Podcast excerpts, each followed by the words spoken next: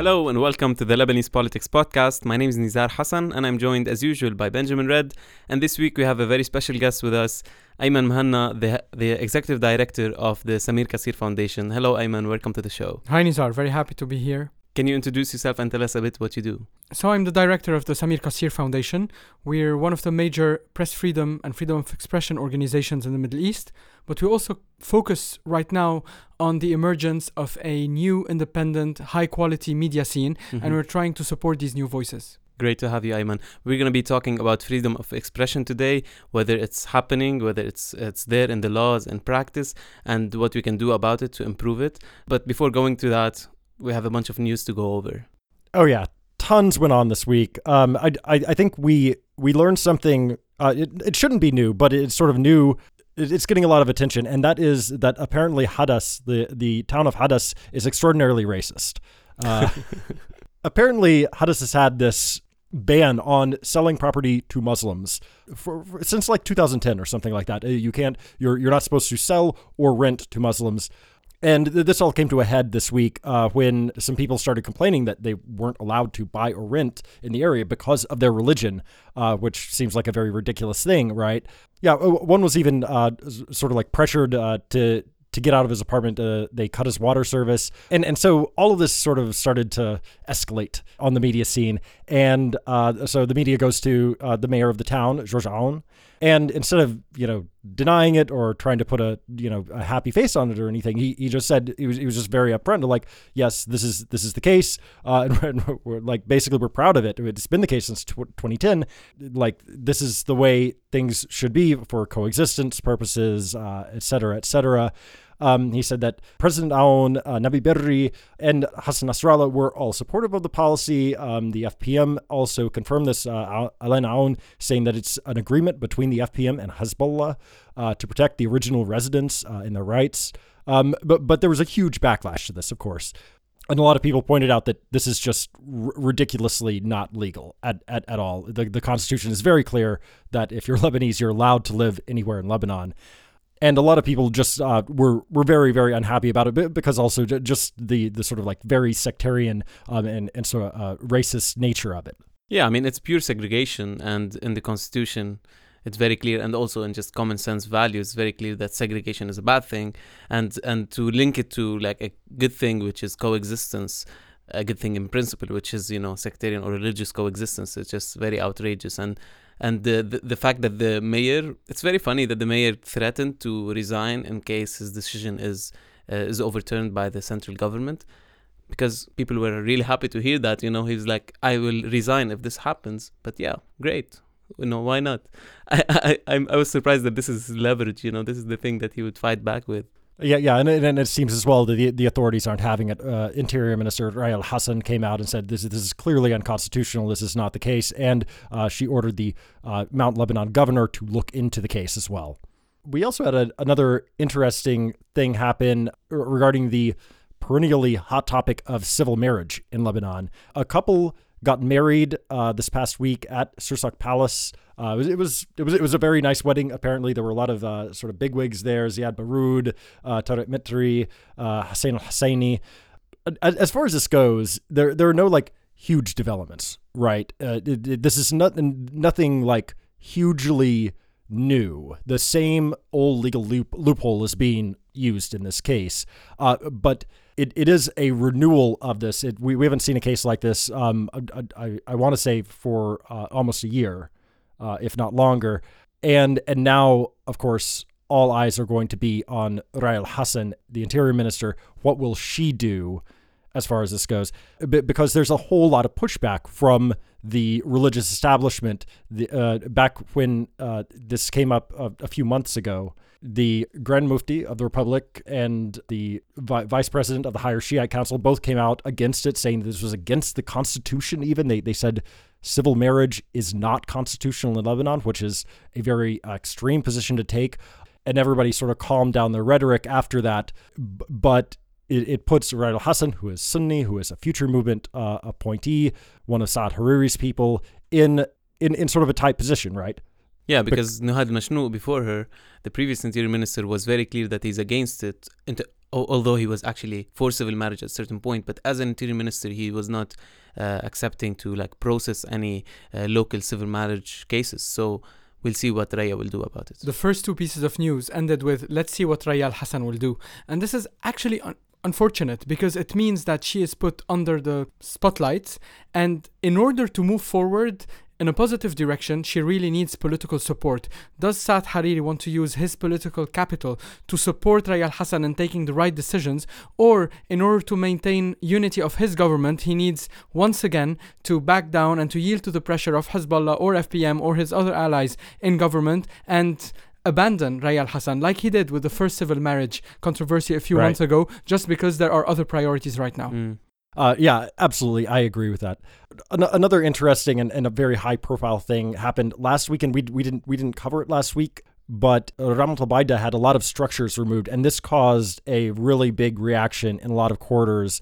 Uh, apparently, the governor of Beirut, Ziad Shabib, ordered that a, a bunch of sort of like temporary-ish structures that b- have been there for a long time on Ramlet el-Baida, which is Beirut's only public beach, be removed. And so they went out there, um, not this past Saturday, but the Saturday before that, and like started taking all this stuff away.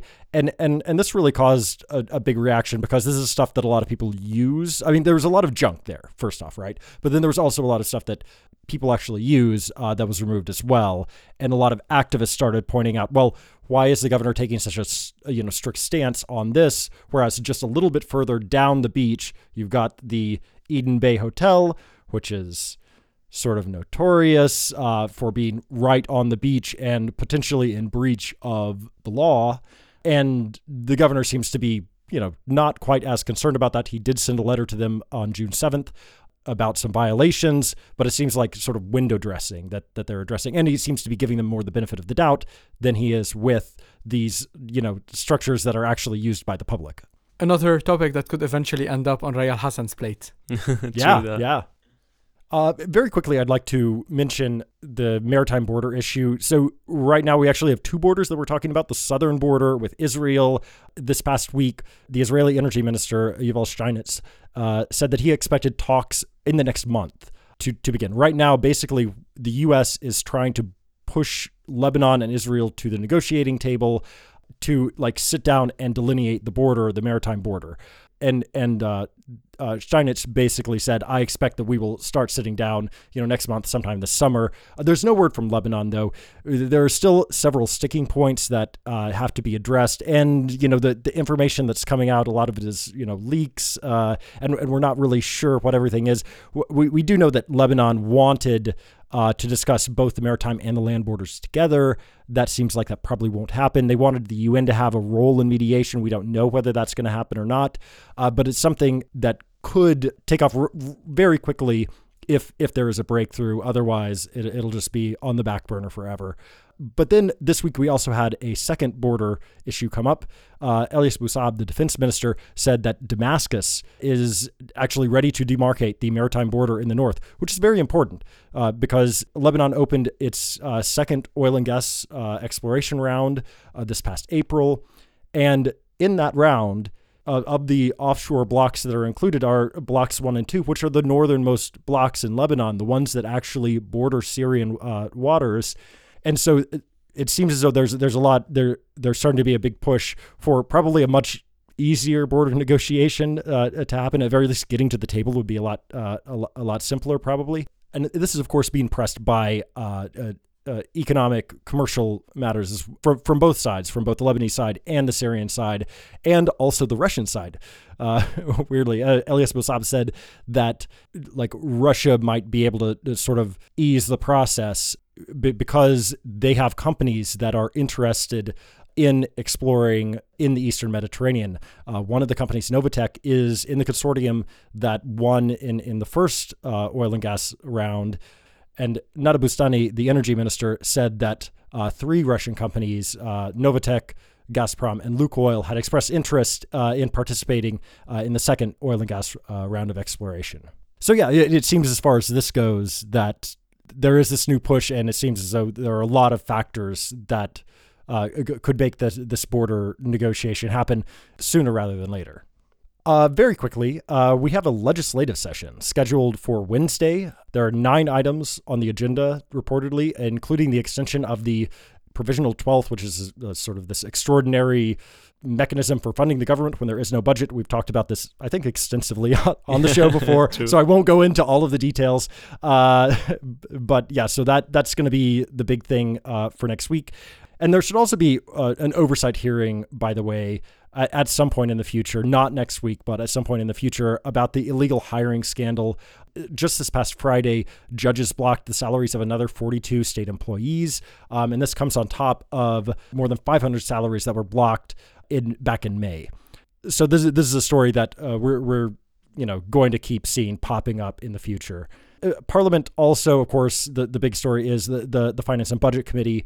This uh, is continuing uh, this week they they've been meeting basically every day, and they've gotten through uh, many of the legal, articles, and they moved on this week to budget lines, starting with the presidencies, uh, you know, the president, the uh, the parliament, the uh, prime minister's office, and then they're going to go through all the ministries as well. And then once they're done with this, they'll come back to the other articles, um, including those affecting veterans, uh, which they they skipped and the veterans also started uh, they, they launched a new round of protests this week. On wednesday they uh, blocked one of the finance ministry's uh, buildings um, and they're they're warning, you know, we could escalate this uh, because you know they're saying, oh, we, we're not going to accept this reduction in pensions that we're going to get in the budget or reduction in end of service benefits. All of that is really bad for us, um, and and and we're not going to stand for it. We're going to keep protesting, and we will potentially escalate. We'll potentially block the airport if it comes to that.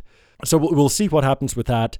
But the what, what we can see happening here with the uh, Finance and Budget Committee and, and, and talks on the budget is that they, they sort of skipped over this really, really big flashpoint.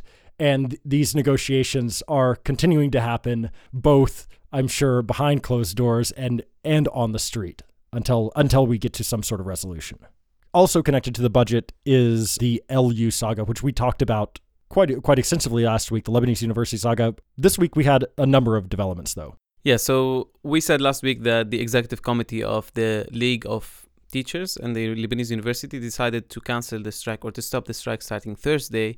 And they kept their decision, but not everyone is teaching and students are not going to classes. So and this meant that the strike kind of kind of continued de facto on Thursday and on Friday, with the student movement now being at the like center front of this battle and saying we're not going to be passive in this battle. It's not like uh, the professors decide to, to end the strike, so okay, we go back to class. We have a major we have major demands very important to us for the Lebanese University and for us, and we will continue on in our action till we achieve them. And the main demand is that the budget cut planned and proposed for the Lebanese University of 27 million dollar is reversed and along with other demands, but this is the main one.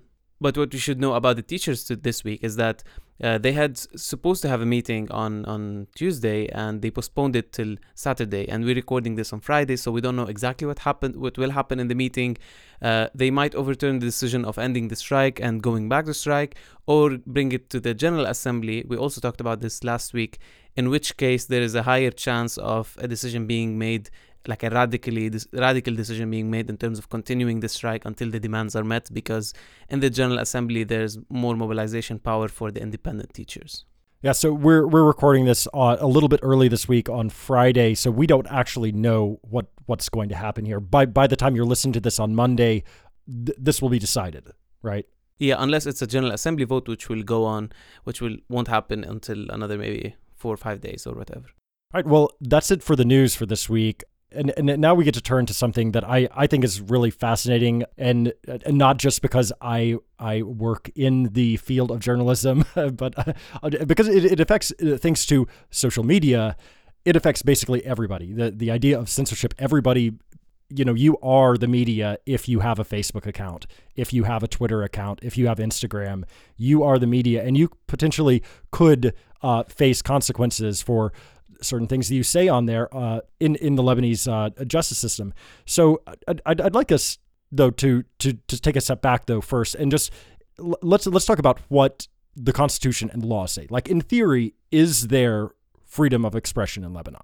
Of course, it's important to look at the Constitution. The Constitution, first of all, recognizes in its preamble Lebanon's commitment to the Universal Declaration of Human Rights that includes Article 19 guaranteeing freedom of expression in the limits of the law of each country. And the Constitution further says the same thing, guaranteeing freedom of expression within the limits of the law.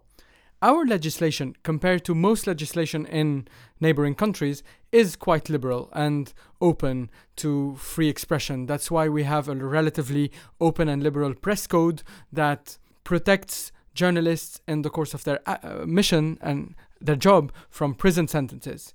We also have a tradition of free expression, free press that is even more important than, what's in the texts. At the same time, we do have specific provisions related to libel, defamation, and slander that can be interpreted in very different ways, depending on the whims of the judges, but usually depending on the balance of power in the country. So the situation today is very similar to the situation we had between 1990 and 2005 when the Syrians were here occupying the country in terms of interpretation of these specific provisions, whereas the articles that did not change mm. were exactly the same between 2005 and 2015 and did not lead to the number of legal actions that we witnessed in the last two years. We'll go into like the political analysis of the situation and of the recent kind of developments in a bit. But uh, can you tell us a bit in the in the laws, in the penal code, in, in whatever laws we have that uh, are related to freedom of expression in terms of imposing limitations on them? Uh, what are the main things that we should uh, be aware of? Very vague terms: national unity, national security, coexistence, inciting sectarian strife contempt to the president, contempt to other countries, contempt to the flag. So these are very vague terms, other or friendly and sisterly country, and other heads of states. What is the definition of these terms? No judge today has given a very clear definition of the words. It's very much used in a very arbitrary way in order to stifle free expression coming from people who are not in power during a certain period of time.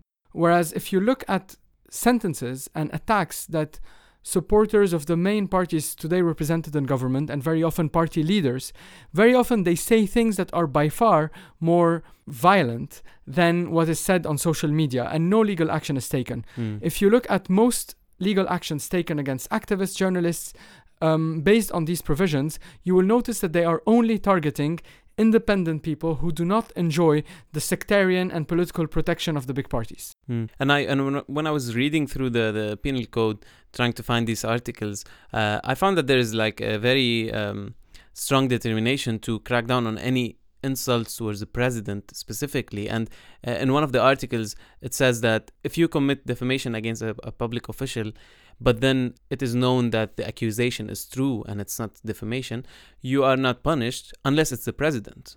Which to me sounded very strange, but it's it's there's it's, that's really consistent in these various articles. The president uh, has some this kind of sacred position Absolutely. that should be. but not it's not criticized. Lebanon only. Let's not forget that these articles were mainly written during the French Mandate and later amended in the 1950s and 1960s, and nothing really changed since many European countries still have, until this moment, provisions protecting the head of state.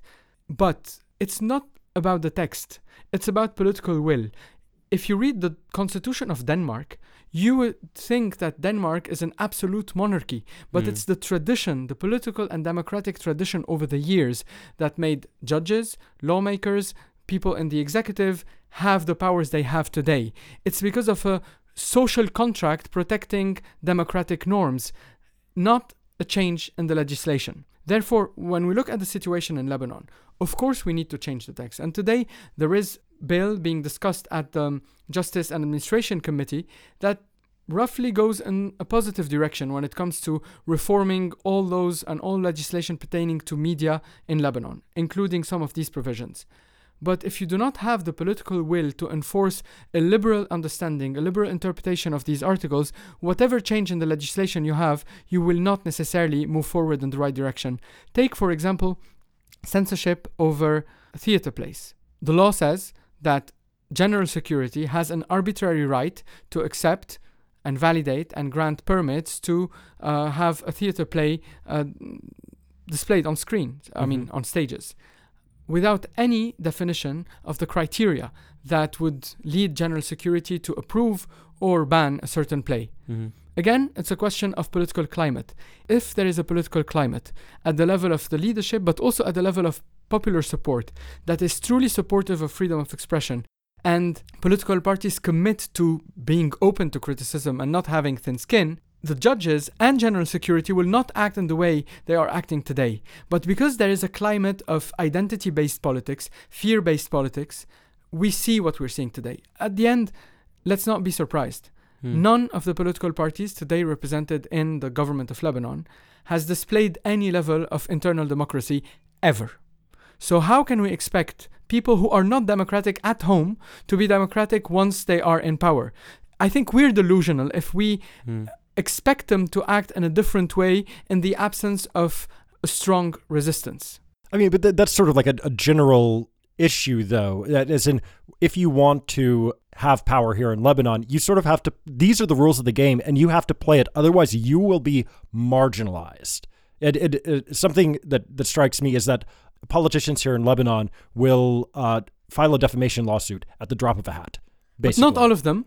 not all of them, right? And also not a, it depends on the political climate. One of the very interesting reactions that followed the Michel Aoun Samir Geagea agreement in early 2016 was for both parties to drop all the legal actions they have taken against journalists that are closer to the other side related to defamation, libel, and slander. So we see how hmm. much it's linked to a political decision. And it's also linked to another element that is extremely important. We will not have any real protection of freedom of expression if we do not have true independent judiciary. The fact that judges in Lebanon are subjected to political pressure can lead to some bad decisions and bad legal actions. But in fact, even without any kind of pressure on a judge, because that judge knows that their promotion, that being nominated to better places, to better positions, is dependent on decisions by the Council of Ministers, they know that they have to follow the balance of power. They need to please whomever today is the most powerful actor in the Council of Ministers in order to have their own career protected. So, without granting the judiciary the independence they deserve, we will keep having very weird decisions Mhm. when it comes to freedom of expression, but many other aspects related to corruption and other governance issues. Of course, that that's what they that's what happens in reality. But what we'll hear is that oh no, the judge was just following the letter of the law. But that goes back to what you were saying earlier about how it, it's not so much about the letter of the law; it's about the interpretation of it. If judges were following the letter of the law only, we wouldn't have had only three or four legal action taken against people who have attacked former President Michel Sleiman compared to around 30 and we're not even at the first half of uh, the end of the first half of Michel Aoun's term. And I think that's a very good point you made earlier about the judges calculating the decision based on, you know, political prospects. Because when I was working at the Daily Star a few years back and we were covering these uh, lawsuits, first of all, they were much less, much fewer than today. And then the same judges that are today kind of pushing in this direction of like against freedom of expression or carrying on with these decisions are the same ones who had to have, have who used to have a much better stance back then. So it's really interesting how, with the change in political dynamics after the election, In the coming, af- w- sure, but in the coming weeks, you will probably tackle the issue of the nomination of the new constitutional council in Lebanon. Mhm. And today, the names of potential judges who will serve on that constitutional council are being leaked to the press. If you look at the five Christian judges who will be nominated, who might be nominated, there won't be any single constitutional lawyer or constitutional judge. None of them are, I mean, at least the names that are today floated, none of them is a constitutional expert. They all come from criminal law, civil law, and other forms of law. But they are there because of their political affiliation and because of their political sponsors. So, if this is happening at the level of the highest judiciary body in the country, the Constitutional Council, in charge of interpreting our legislation in terms of deciding whether laws that are voted in parliament respect our constitution or not, if this is the level of politicization, what can you expect at much lower uh, judiciary levels tackling issues of uh, defamation online, on social media, etc.? And I think to put it more like in in, a, in in very concrete terms, what we're seeing today is the rise of the FPM as a political force and one that is pushing this to kind of the next level because everyone is noticing that the people who are mostly um, prosecuting people for posting things online uh, is uh, the head of the FPM, like uh, Gebran Bassil, and and things related to presidents or anything said about the president. So it fe- it seems that when the FPM came to power, it uh, it did not change at all the, the kind of the old traditions of cracking down on freedom of expression. Although its main message back in 2005 with Aoun's return to Lebanon was uh, Syrian occupation of Lebanon is against freedom and against our sovereignty and you know all of this independence and freedom kind of uh, environment that or, or message or rhetoric that is now just being completely sidelined. And instead of reform and change now we're going to a strong lebanon kind of rhetoric and one that is about you know maintaining hegemony. And the other like the uh, other part of the sad story is that none of the political forces is interested in challenging this you know. These are the political forces we're talking about who carried out the march 14 kind of frontier or like revolution or whatever the second prize. ranking party when it comes to actions against journalists or activists because of social media posting is the future movement. So we see that the presidential deal of 2016 extends to many other fields. The deal that uh, between Hariri and Aoun that brought Aoun into the presidency and Hariri back into the premiership. After many years of rivalry. Right, right, right. So those who were standing against oppression in the past are now carrying it out today, and those who were f- for it are less interested, in Democracy maybe, is on the same page. about the culture. Do we have a democratic culture in our parties, in our schools, in our families, or not? This is why one of the ma- major issues right now is the absence of a political party or a political force or a coalition that is truly committed to political values and that has the issue of public freedom, of human rights, personal liberty as one of their main platforms. Even the independent movements that ran uh, during the 2018 election focused more on issues of good governance, of corruption, etc., which is important. I mean, we, we're all against corruption and we all want good governance. But there is a dan- danger in such a message. And I'll give you an example that I heard directly from the Emirati Minister of State for Foreign Affairs, Anwar Gargash, during a major security forum in Bratislava last year in 2018. He said, that Dub- uh, the UAE surveyed Arab youth across all 22 Arab League countries about the model that is most attractive. And Dubai won. Everybody wanted to move to Dubai, or the majority. And the way he marketed his point towards a Western audience was that the Arab world tried democracy after the Arab Spring, and we Oh. see what kind of results we had. We tried autocracy and we saw what we had through military autocracy.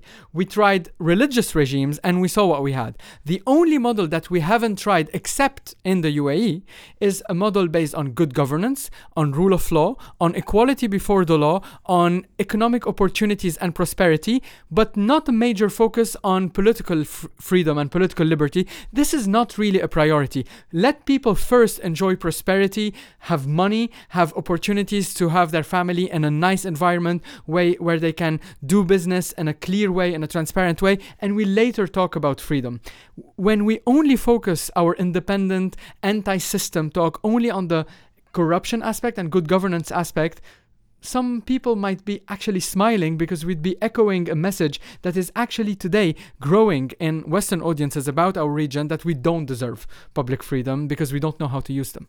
It's a really good point, and and you know, you reminded me of all these calls for like a military coup that we Yeah. hear in Lebanon all the time. As if military situation- coup would lead to good governance and would lead to the end of corruption. But exactly. yeah. The, democracy is no longer seen as like a political ideal because people are alienated from it because it's not being practiced And really it's not by delivering. the political lead. Exactly. democracy only works when it's when it delivers, and people do not feel that. Okay, so if this is the case, um, and this is the general situation that we're facing in Lebanon and the region, and if things here in Lebanon they're they're getting worse, right? Then what is the strategy that would actually work to to turn that ship around? Because I, I don't see anything obvious. Yeah, the, the strategy is by definition multi-layered. First, we need to change the pieces of legislation that we are suffering from, and there is action in the parliament in this direction. We're relatively optimistic that at least we'll have a better law in the next year or couple of years. But this is definitely not enough. There should be more action taken through contacting directly the prosecutor general in order to give some kind of guidance, which he usually he is allowed to do in Lebanon, to other prosecutors at other levels to have a certain interpretation or the other of the law. Because there are cases in Lebanon where, for example, women are not allowed to wear shorts, and there are pieces of legislation what? that are so old, exactly, that are so old, but that nobody respects because they are not adapted anymore to today's world. Mm. So there is nothing that prevents also the prosecutor general from giving a kind of guidance to the other prosecutor in order to interpret the laws in a more open way. So there is action that is needed coming from NGOs defending freedom of expression, journalists, and many other activists, but also political parties to go in this direction. The third element in our strategy is to talk to our international partners.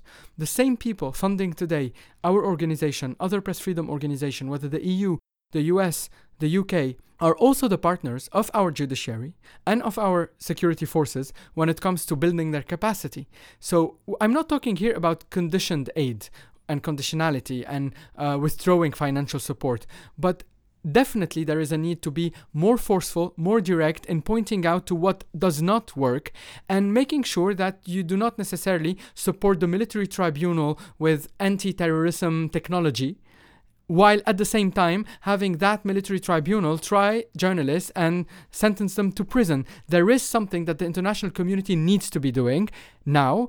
They're listening to our message, and I know that they are engaging with the political authorities on these elements, but this engagement also needs to translate in programmatic way. And we also have to reach out constantly to the UN special rapporteurs on freedom of expression, on uh, arbitrary detention, because Lebanon is extremely careful to stay slightly better than all other countries in the region. This is the strategy that our authorities are following.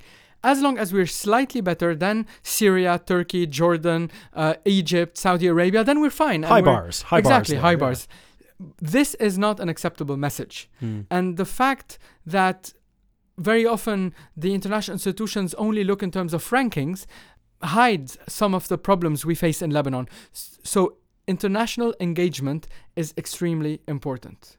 And finally, the real strategy is to build a political translation within the political landscape after, through elections and through political engagement building a political translation of the values we are supporting in civil society organizations. This is a long term uh, element. We're not talking here about civil society candidates running for office, but we're talking about political parties that integrate the liberal progressive values we support in civil society and use them in a very clear way as an electoral platform in the next elections 2022 Yeah, I think it's it's a really good point, and I think because I'm like involved in in these political movements, I I, I feel that you know this is not being focused on enough, and it should be. I wanted to follow up on one thing you were talking about earlier, which is the role of security agencies, and one thing that is a bit confusing to me is who the hell is responsible for carrying out these decisions of you know arresting detaining someone for do, saying bad thing a bad thing about the president or Mm. whatever because sometimes we see the state security sometimes we see the military intelligence of the north sometimes we, th- we see a cybercrime bureau calling up people and saying please come on monday without giving any explanation what's happening can you explain a bit how this happens I hope I can explain, but it's clearly a chaos. Because, first of all, detention, in most cases, unless we're talking about an exceptional arbitrary detention case, are always sanctioned by a judiciary decision to g- authorizing the security author- uh, security forces to arrest someone or detain someone for a while. Now, who does that, which security agency specifically, is very vague because the rule is it would be the ISF. And whenever something is related to online expression, because the defamation might have happened online, therefore the Cybercrime Bureau would be the ISF body in charge of summoning. Mhm. However, the government has granted Dabita Adliya role. I don't even know how to translate this. Basically, judiciary police role, not only to the ISF, but in exceptional cases to other security agencies, including general security, including state security, and in the hot zones, and closer to the border, also to the military. So all of these agencies can, theoretically, say that they are legally playing the role of judiciary police, i.e., enforcing decisions by uh, prosecutors and by the judiciary in general. So theoretically, all of these agencies are allowed to detain people if there is a legal decision to detain someone for questioning. And the problem with that, first of all, is that uh, the security agencies often have political connections and are often connected to like And they often don't talk to one another and have clashing agendas and clashing interests. And the clearest example was the Ziad Aitani Yeah. uh, debacle and the rivalry between the all different security forces. But there is also another element of legality here. When it comes to journalists specifically, the law protects journalists from being questioned by security agencies and by uh, law enforcement bodies. The only body that is allowed to question and interrogate a journalist related to their work as journalists are prosecutors and to the judiciary and never security agencies. In theory. in theory. and in practice, up until very lately. Oh, really? Very lately means the last two or three years. And it started a few years ago when journalists were summoned to appear before the Cybercrime Bureau because of articles they published in their print newspaper. Yeah, my colleague Timour Azhari at the Daily Star was summoned That uh, was- to the Cybercrimes that was Bureau. exactly yeah, re- yeah. that was quite recent uh, but i'm talking about something that happened probably around 2011 2012 and there was a legal decision saying that only the print tribunal or the print court can get involved in questioning journalists whenever they are um, in a legal dispute bec- because of something they published now it's not being respected and unfortunately many journalists are complying to summons by security agencies, even when it's something related to their work, because they feel that they would rather lose some protection but not upset security agency because we're feeling that security agencies in the last 3 or 4 years are taking an oversized political role and have a political agenda of their own which is really dangerous in any kind of democracy democratic oversight over security forces unfortunately in Lebanon today has been cancelled by the sectarian protection that the leader of each one of these secu- security agency uh, enjoys Right, and, and, and we've seen a, a, a very unfortunate trend where it seems as though certain security agencies become more or less aligned with certain parties writ large. You you can see state security, for instance, more and more today is seen as a security agency for the Free Patriotic Movement, uh, just as the ISF is seen as sort of aligned with the Future Movement, especially its information branch. absolutely And what you mentioned about the rivalry between security agencies and the Ziad Aitani case, it was fascinating when Peter Germanos, who was supposed to be the, the, the prosecutor in the case and ended up defending the, the prosecuted, it's, it was really fascinating when he said it was a race between security agencies that led state security to go ahead and arrest Ziad Aitani. And this is a clear example of how this kind of tension and this kind of race leads to wrong decisions. You know, it led to the uh, the detention and alleged torture of someone for for a certain period of time. and a time. few months ago security agencies at the airport like fought Yeah. directly Oh, right, yeah. live on screen on TV in front of people at the airport because of rivalry over turf and over power. I mean, this is a general problem in the country li- related again to the lack of political culture, lack of democratic oversight. But when it comes to freedom of expression, independent people who do not enjoy the protection of the big parties are the first victims. Yeah, it seems as though, like, if you boil everything down, it, it really just comes back down to the political considerations. Whether you're talking about security forces or, or the judiciary or something like that, everything has to do with uh, fundamentally politics and the way that politics has infected all of these areas that should be immune from politics uh, in, in the such a way. judiciary, security agencies. Exactly, exactly, exactly. And so the, the fight here really is, in a fundamental sense, a political one, more, And more than anything else. We can also close the loop by going back to Raya Al Hassan. Will she act in a way that is different from other previous ministers of the interior by giving clear instruction to security forces, at least that are within her ministry, in order to act in a more open way, more liberal way? Because we saw examples during the time when Ziad Baroud was Minister of the Interior, when Tariq Mitri was Minister of Culture. This was the time when censorship over movies and theater plays was at its lowest level because they at the end, the Minister of the Interior, for example, when it comes to movies, is the person who is allowed to ban a movie. So They, their signature is their required. signature is the one. So what General Security does very often is to procrastinate and avoid sending the request to the minister if they want to ban it without going through a ministerial decision. But then the minister can get involved and say, I need the file of that movie right now. And it's not, I know that the Minister of the Interior in Lebanon has so many other priorities than movies, but sending one or two signals of commitment and attachment to freedom of expression today, when someone is still quite high up in favorable polling and appreciation by the Lebanese people, like Raya Al Hassan today, uh, in spite of her political affiliation. I mean, she's still someone that people look up to in a positive way. Today is the time when she still has the political capital to send positive signals, similar to the ones she did when it comes to roadblocks. Now is the time. If she doesn't do it now, I think we'll be paying the price even, I mean, worst way in the coming years. A lot of eyes, a lot of pressure on Raya Al Hassan. All right. Well, thank you so much for joining us, Ayman. It was a I pleasure. really, really appreciate having you. I really hope that many other friends will come to this beautiful studio and take part in this discussion. Studio It is, is a big beautiful. word, but thank you. Uh, all right. Well, we will be off next week, but we will be back in two weeks with another episode. Uh, until then, I'm Benjamin Redd, I'm Nizar Hassan. Ayman Mhanna says hi. and this has been the Lebanese Politics Podcast.